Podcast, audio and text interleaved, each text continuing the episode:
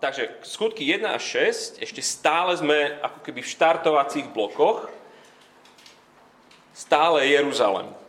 A ešte svedectvo o Ježišovi nepočuli na Cypre, v Efeze stále nula kresťanov, Španielsko ešte nepočulo zväzť o tom, že záchrana nie je v nikom inom ako v Ježišovi Kristovi. A o tom je tá kniha, že tam sa to má dostať na tie posledné končiny zeme, ale ešte je, ešte je to stále na začiatku. Sme, sme v prvom církevnom zbore, v prvom meste. A tá otázka v podstate stále teraz je, že, že tak čo? Že pôjde to ďalej? Nezastane to úplne na začiatku, ešte skôr, než sa to dostane von? No a, a minulo sme sledovali obrovský súboj, snahu umlčať apoštolov, aby tá zväzť za žiadnu cenu nešla ďalej. A v dnešnom texte to nebude prekážka zvonka tej cirkvi, ale to bude nebezpečenstvo znútra. Tak si nájdete spolu so mnou skutky 4, 4. kapitolu a od 31. verša bude čítať Maťka to strana 128. Keď sa modlili, zatriaslo sa miesto, kde boli zhromaždení, všetkých naplnil Svetý duch a s odvahou ohlasovali Božie slovo. A všetci, čo uverili, boli jedno srdce a jedna duša a bolo ich mnoho. A nikto nepokladal za svoje nič z toho, čo mu patrilo, ale všetko mali spoločné. Apoštoli s veľkou mocou vydávali svedectvo o zmrtvých staní pána Ježiša a na všetkých spočívala veľká milosť. Nikto totiž medzi nimi nebol núdzny, pretože všetci, čo mali polia a domy, ich predávali a čo za ne utržili, prinášali a kládli k nohám apoštolov a každému pridelili toľko, koľko potreboval. A Jozef, ktorému apoštoli dali príjmenie Barnabáš, čo v preklade znamená syn útechy, Levita, pôvodom Cyperčan, Mal pole, predal ho, priniesol, priniesol peniaze a položil ich k nohám apoštolov. Istý muž menom Ananiáš spolu s manželkou Zafírou predal majetok. S manželkyným vedomím si časť peňazí odložil a zvyšok priniesol a položil apoštolom k nohám. No Peter mu povedal, Ananiáš, prečo ti Satan naplnil srdce, aby si klamal Duchu Svetému a odložil si z peňazí za predané pole? Nebolo vari tvoje, kým si ho mal? A keď si ho už predal, nemohol si s peniazmi zaň voľne nakladať?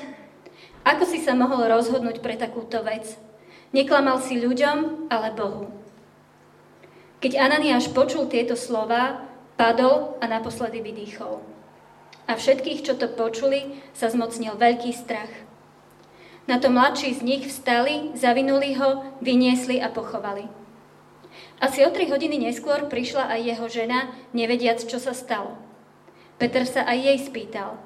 Povedz mi, predali ste pole len za toľko? A ona odpovedala, áno, len za toľko. Tu jej Peter povedal, prečo ste sa dohodli pokúšať pánovho ducha? Počuj, nohy tých, čo pochovali tvojho muža, sú práve predo dvermi a vynesú i teba. V tej chvíli padla k jeho nohám a vydýchla. Keď mládenci vošli dnu, našli ju mŕtvu. Vyniesli ju a pochovali k jej mužovi. Celej cirkvi a všetkých, čo o tom počuli, zmocnil sa veľký strach. Ďakujem.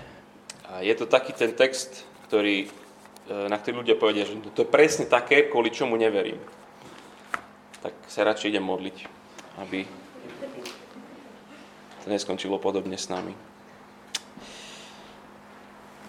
náš veľký svetý Boh, ďakujeme Ti za to, že Tvoje slovo je vždycky na to, aby budovalo Tvoju církev. A toto je také slovo, že je ho strašne jednoduché odmietnúť. A tak ťa veľmi prosíme, aby možno obzvlášť pri takýchto textoch si nám dával meké srdce, ktoré by nepreladilo i hneď mentálne na iný kanál alebo neprestálo počúvať, ale vtiahni nás svojim duchom, tvojim slovám v tejto chvíli. Amen. Možno ste zachytili pred časom v novinách taký titulok, bolo, že, že falošný lekár a jeho mladá ošetrovateľka ordinovali v bratislavskom zariadení seniorov Iris. Dva roky dozadu, alebo rok, tak rok. Hrozná vec. Lekárom bol 51-ročný, vyučený kuchár. A svojim pacientom kadejak miešal ich lieky, až, až nakoniec viacerých e, predávkoval. Obvinili ho za zabitie potom. A na tej fotke, čo, čo bola v tých novinách pri ňom, by ste, by ste vôbec nepovedali. Vyzeral úplne ako lekár. Biela košela, okuliariky, väčšina mojich kolegov takto vyzerá proste. Presne tak by ste si predstavovali sympatického doktora. Vyzeral maximálne dôveryhodne. A jeho pretvárka však zabíjala nič netušiacich starých ľudí pretvárka, by sme povedali, že je nebezpečná v tomto prípade. V tomto prípade smrteľne, no len e, ne, pretvárka je, je neskutočne bežný neduch. Deti sa pred rodičmi tvária, že oni nič. Rodičia sa tvária, že to s deťmi zvládajú. Študenti sú vytrenovaní sa tváriť na skúške, že že to viem, mám to naštudované, len teraz mám, akurát mi to vypadlo, okno mám. Učitelia zase sa tvária, že úplne všetkému rozumejú. Šoféry sa tvária, že rýchlosť som si nevšimol. Zamestnávateľ sa tvári, že nie je na výplaty. Pretvárku proste máme všade. Zločinec sa tvári nevinne, športovec sa tvári suverénne, novinár sa tvári, že on je objektívny. Čo církev? asi žiadnej skupine ľudí pod slnkom neprisklo ten, nepriskol ten prívlast to tak silno, ako že, že pokrytci. Sama pretvárka. Vodu kážu, víno pijú. Jeden autor definuje pokrytcov ako, pokrytectvo ako práve, že to je klamstvo vyrieknuté skutkami. Klamstvo, ktoré hovoríme skutkami. A to by mohla byť dobrá definícia toho problému okolo Ananiáša a Zafíry. Ak sa teda pýtame, že čo podľa tohoto textu je ohrozením napredovania Evanelia, čo by mohlo naozaj úplne v zárodku umlčať svedectvo prvej cirkvi, tak nie sú to výhražky tej veľrady tých mocných ľudí, nie je to verejné bičovanie, to zvládli. Ohrozením je, keď pravdy Evanielia nekorešpondujú so životmi kresťanov. To je pre církev nebezpečné. Keď doktríny, ktoré my vyznávame, nezodpovedajú životom, ktoré vedieme. To je diablova taktika do popredia vystupuje. A toto ohrozuje církev úplne neustále. Aj dnes, aj nás. Ak zbožnosť je len hraná, ak naša láska je taká fejková, keď sme iní doma, v rodine a iní, keď sme verejne. Keď slúžime druhým bez toho, aby naše vlastné srdce bolo premenené.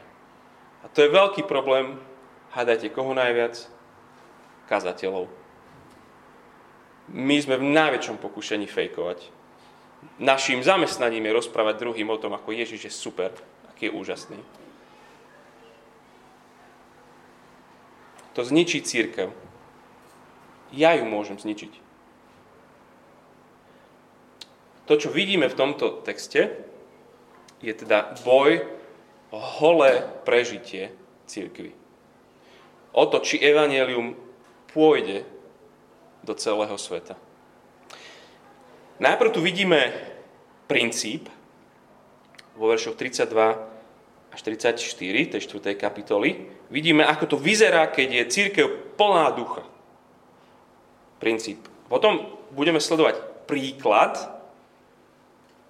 36. 37. verš bude, bude modelový príklad jedného človeka. A potom tá 5. kapitola je póza. Nebezpečenstvo pretvárky. Princíp, príklad a póza. No, skôr než sa vrhneme do toho, musíme spraviť ešte krok dozadu a znova si pripomenúť význam tejto časti knihy skutkov.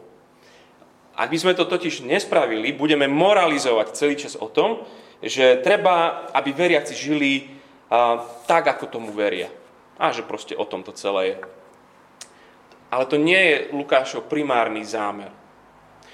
Náš autor zámerne píše tieto kapitoly 1 až 6, aby sme my ako čitatelia si všimli, znova a znova a znova ukazuje, že lokálny zbor, miestny lokálny zbor, je Boží chrám. Jedinečné miesto na zemi, kde Svetý Boh je prebýval vo svojej sláve, vo svojej prítomnosti. A na letnice sme to videli, ako jeho duch naplnil tú skupinu veriacich, vošiel do svojho nového chrámu, apoštoli o tom znova a znova rozprávajú tým veľkňazom, že kameň, ktorý vy ste zavrhli, čiže toho Ježiša, Boh z neho spravil ten uholný kameň, ten, ten najdôležitejší kameň toho nového chrámu. Církev je chrámom živého Boha. Nezabudnime na to pri týchto veršov. Sľubujete? OK. Poďme teraz sa pozrieť, ako to vyzerá, keď je duchom naplnená církev. Ako prebieha život v Bohom naplnenom chráme. Je to také, je niečo také edenické, je na to, ako, ako pôvodne v záhrade. Je niečo zo sveta, po ktorom všetci túžime. To je ten princíp, to, to prvé. Čítam od 31. verša znova. Keď sa modlili, zatriaslo sa to miesto, kde boli zhromaždení, všetkých naplnil Svetý duch odvahou hlásali Božie slovo. No a všetci, čo uverili, boli jedno srdce a duša, bolo ich mnoho a nikto nepokladal za svoje nič z toho, čo mu patrilo, ale všetko mali spoločné. Apoštoli s veľkou mocou vydávali svedectvo o zmrtvých staní pána Ježiša a na všetkých spočívala veľká milosť. Nikto totiž medzi nimi nebol núdzny, pretože všetci, čo mali polia a domy, ich predávali a čo za ne utržili, prinášali a kládli k nohám apoštolov a každému pridelili toľko, koľko potreboval. Čiže princíp je čo? Princíp je, že nikto nepokladal za svoje nič z toho, čo mu patrilo, ale všetko mali spoločné. To je, to je princíp, ktorý mali. Čo je moje, to je aj k tebe k dispozícii. Apoštoli kážu evanelium o Ježišovi, a to sa tam prejaví tým, že, že to zmení životy tých ľudí. Boli jednotní, čítame, boli odvážni, čítame, bolo ich mnoho a boli štedrí. Neskutočne štedrí. Dobrovoľne štedrí. Nebol to kláštor, to, pri ktorom vstupe musíš sa vzdať všetkých svojich majetkov, aby si, aby si mohol vstúpiť. Nie, oni úplne dobrovoľne si navzájom pomáhali. Mnohí prišli o svoje rodiny, tým, že sa stali veriacimi. Rodina sa o nich prestala starať. Alebo prišli o svoju robotu, alebo o strechu nad hlavou. A preto, keď niekto mal viacej domov, tak to predal. Keď niekto mal viacej polí, tak to predal. Zisk donesli apoštolom a rozdelilo sa to. Ako ovocie evanielia v ich živote. Čiže princíp bol v tom, že ak niečo mám, ak niečo je moje, tak to, tam to Pán Boh dal preto, aby som tým mohol poslúžiť svojim bratom a sestrám. Nie som vlastníkom, nie som, ale som správcom svojich vecí. Ak mám auto, je to k dispozícii, ak ho niekto potrebuje. Ak mám izbu, môžete v nej prespať. Ak mám knižnicu, príďte si zobrať nejakú knihu. Ak mám niečo ušetrené, nech to pomôže aj tebe, keď si na mizine. Nie som sám svoj, patrím Kristovi a zároveň tým pádom patrím aj svojim bratom a svojim sestram. Verš 34. Nikto totiž medzi nimi nebol núdzny. Toto je citát z 5. knihy Mojžišovej. A presne tak to malo byť, keď ten izraelský národ dostane slúbenú krajinu od Boha. A počúvajte toho Mojžiša tam, že on hovorí, že nebude u teba núcného, lebo hospodin ťa štedro požehná v krajine, ktorú ti dá hospodin. Aby tvoj Boh, aby si ju dedične obsadil. A ďalej tam potom rozpráva o tom, že ako sa teda majú starať o tých svojich chudobných, ako majú zdieľať to, čo majú. Takže to sa malo udiať a teraz je to konečne pravda. Konečne církev v Jeruzaleme je presne to, čo vždycky mala byť. Skús to predstaviť, ak, ak zväzť o štedrosti Boha premení ľudí, nebudeme za svoje pokladať nič z toho, čo nám patrí. Princíp je jasný, nie je to zložité. Ťažko sa to žije, ale toto je ten princíp. Druhá vec, príklad tam máme. Jozef z Cypru.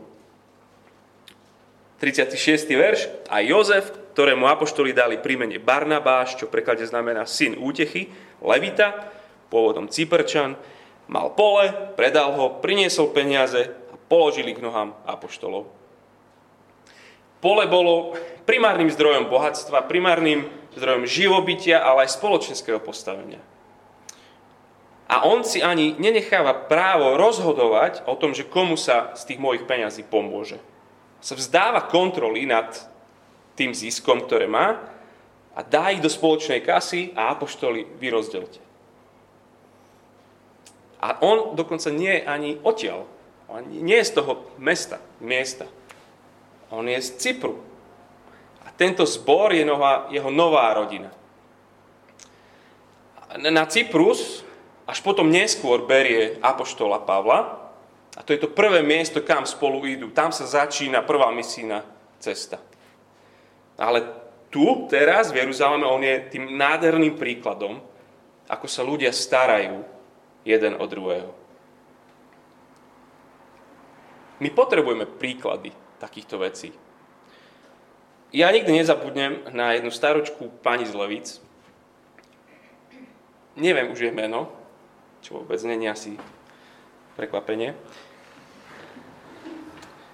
Búrka jej zničila strechu, žila sama, a poisťovňa jej to celé preplatila a všetky tie peniaze z poisťovne dala mne, lebo ja som chcel ísť do Afriky ako misionár a nemali sme my peniaze na to.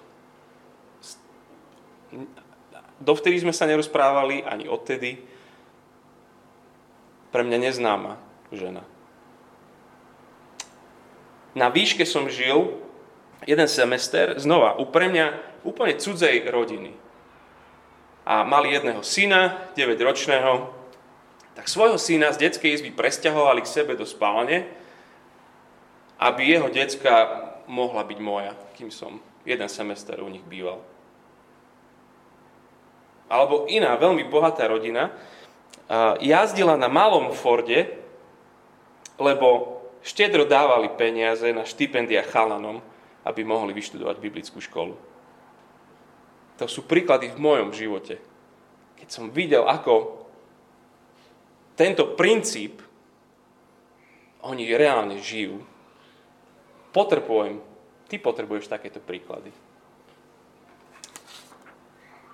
Evangelium z týchto ľudí spravilo štedrých ľudí. Sú ako Barnabáš. Príkladmi, ako to vyzerá v praxi. A teraz si spomeň, že, že Lukáš píše túto knihu niekomu, koho na začiatku úplne oslovuje ako vznešený Teofil.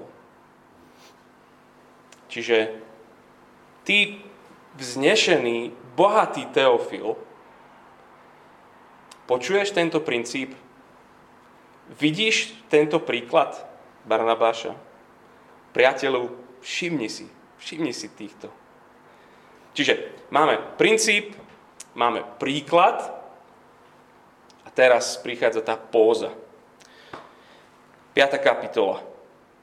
kontrast k Barnabášovi. Manželský pár Ananiáš a Zafíra.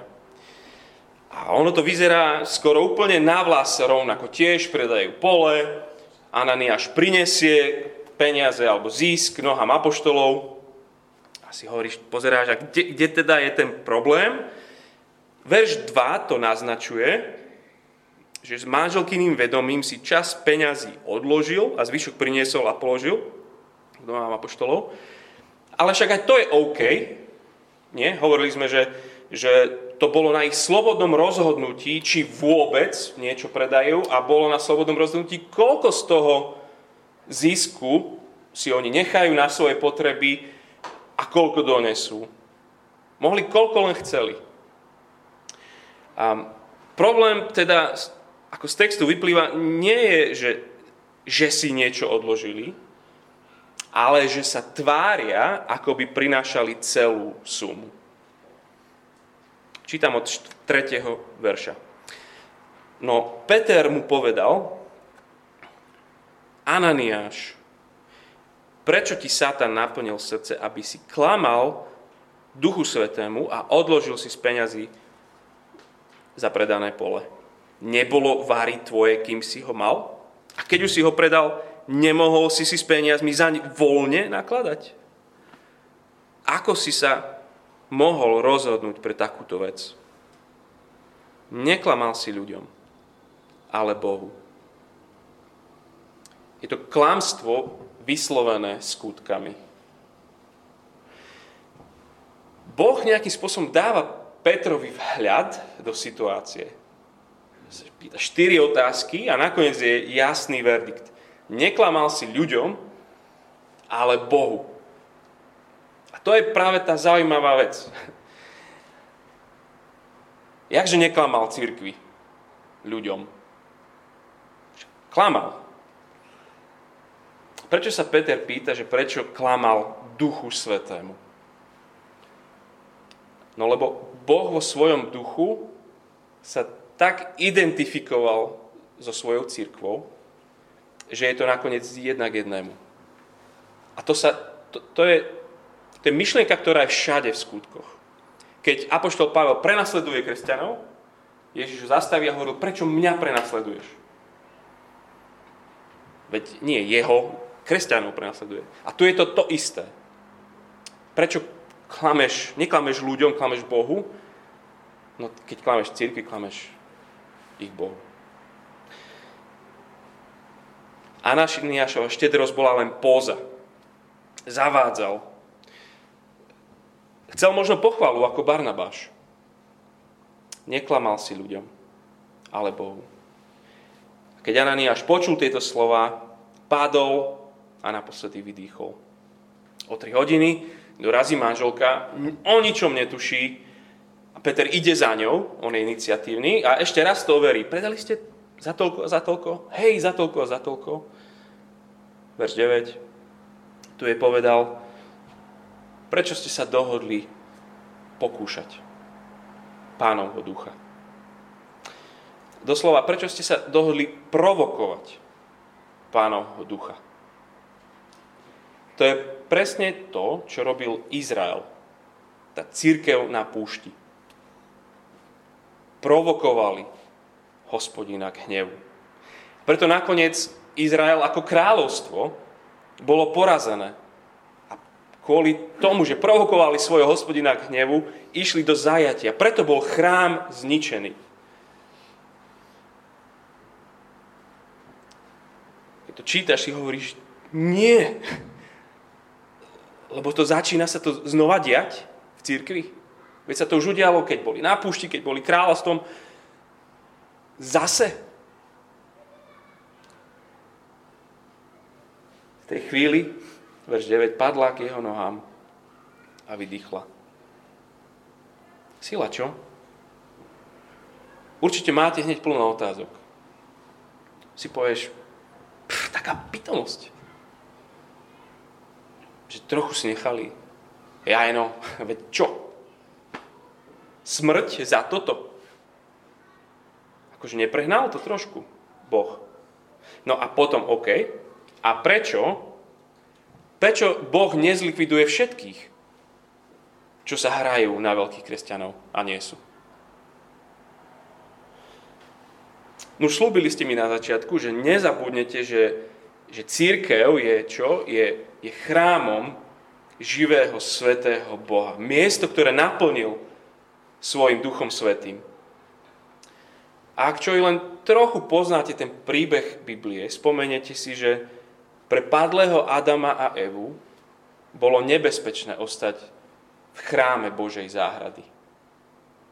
Spomenite si tiež, že, že keď mal Izrael ten, ten stanový chrám na púšti, nedalo sa tam len tak pochodovať bez pokánia, bez očistenia, tváriť sa pokrytecky, že všetko je OK. Chrám proste bolo vždycky miesto, kde nič, čo nie je sveté, presne tak ako Boh je svetý, neprežije. A práve toto sa deje v príbehu zvláštnej smrti pozerského manželského páru.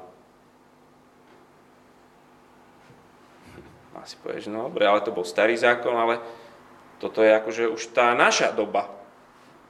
Tá doba církvy. To aj, akože aj dnes toto takto je? Takto to platí? Myslel si niekto, že církev to už tak nemá? Popýtajme sa tých chlapcov, ktorí vyniesli najprv Ananiáša a o 3 hodiny na to jeho manželku Zafíru. To boli chalani ako Dávid alebo Oliver, hej? Chalani, je Boh podľa vás stále vo svojom chráme? Tí chalani by ti povedali, že či je. A, a je, podľa vás je rovnako nebezpečný, ako to bolo vždy? On ti povedia, no dvoch sme dnes pochovali kvôli tomu. A nebolo to vôbec preto, že oni sa od hamby pod zem prepadli. Niektorí to tak rozprávajú, že, že oni zomreli, lebo proste boli odhalení a taká hamba a pú, infarkt. Ah, čo človek nevymyslí. Zdravá církev aj dnes je miestom, kde sa človek stretáva so živým, svetým Bohom. No fajn. A prečo dnes nesvúkne sviečku všetkým, čo sa len hrajú na veriacich?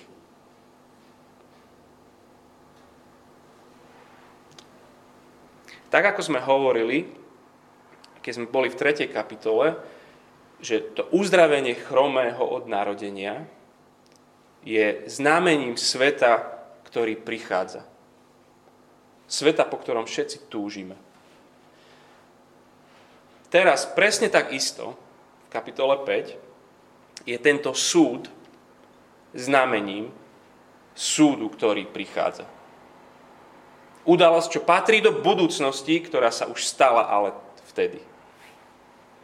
Obe, aj tá sláva, aj súd, sú znamením istej budúcnosti, ktorá sa začala vzkriesením a na nebo vstúpením Ježiša. To je jeho pointa tento súd s pokrycami v cirkvi má byť pre všetkých nás výstrahou. Že ak aj my nebudeme robiť pokánie, ak sa neobrátime, Boh naozaj odsúdi každú pretvárku, všetky naše kresťanské pózy. V príbehu Ananiáša a Zafiry sledujeme, až ako mu záleží na čistote jeho církvy, aby bolo svedectvo jeho církvy. šťastie, že budúci súd ostáva zatiaľ ešte stále v budúcnosti.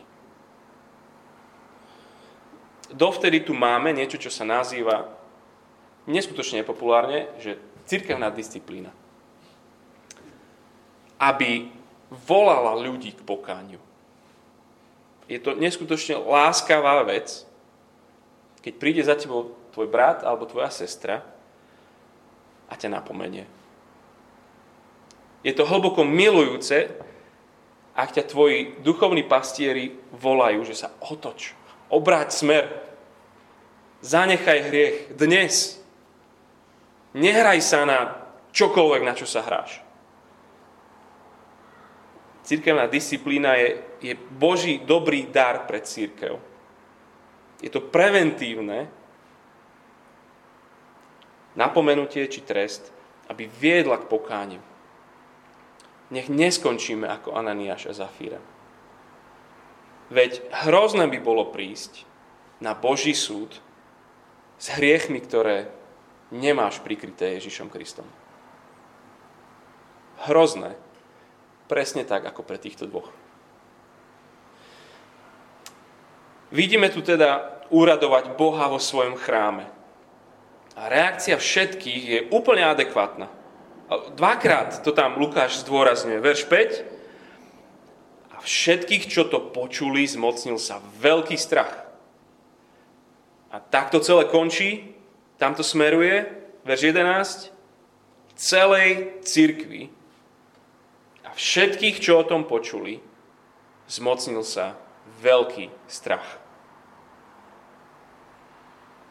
A toto je len, toto je len obyčajný zbor veriacich ľudí. Ale je to chrám svätého Boha. A Biblia považuje že tak tento strach, alebo túto bázeň za práve že želanú reakciu človeka na Božiu prítomnosť. Strach, o ktorom tu hovorí, je ten správny druh strachu. Strach, ktorý nespôsobuje, že utekáš preč od Boha.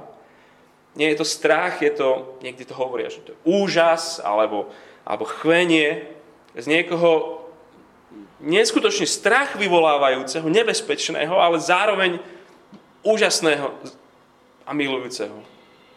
Je to strach, ktorý ťa práve že priťahuje k tomu Bohu. Lukáš to používa, to slovo znova a znova, hlavne keď opisuje, čo, čo ľudia prežívajú, keď stretnú Ježiša. Napríklad, keď uzdravil ochrnutého, keď vzkriesil syna vdovy, keď, keď utišil hroznú búrku, keď vyhnal démonov na vrchu premenenia. Vždycky tam je, že tí, čo to vidia, čo, čo zažijú prítomnosť Boha, prežívajú presne toto. Prežívajú ten strach tú bázeň. A k tomuto nás tento text vedie. Toto je pointa, toto je aplikácia pre všetkých, čo o tom počuli. Počul si o tom? Dnes si o tom počul. Ha. Čiže už aj my. Takýto strach plný úžasu z Boha je konec koncov jediný účinný protiliek na pretvárku aj na tú moju, aj na tú tvoju. Ten, kto má skutočnú bázeň pred Bohom, nebude fejkovať štedrosť. A tak sa poďme spolu za to modliť.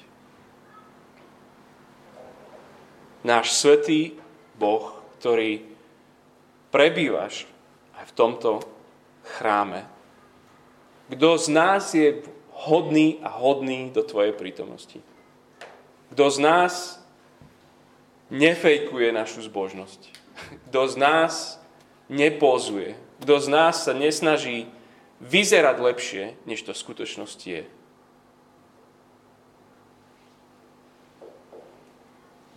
Vlož, prosím, do našich srdc bázeň pred Tebou samým prosím, nech z takéhoto srdca plného úžasu a bázne potom vyteká život neskutočnej štedrosti a neskutočnej lásky. Amen.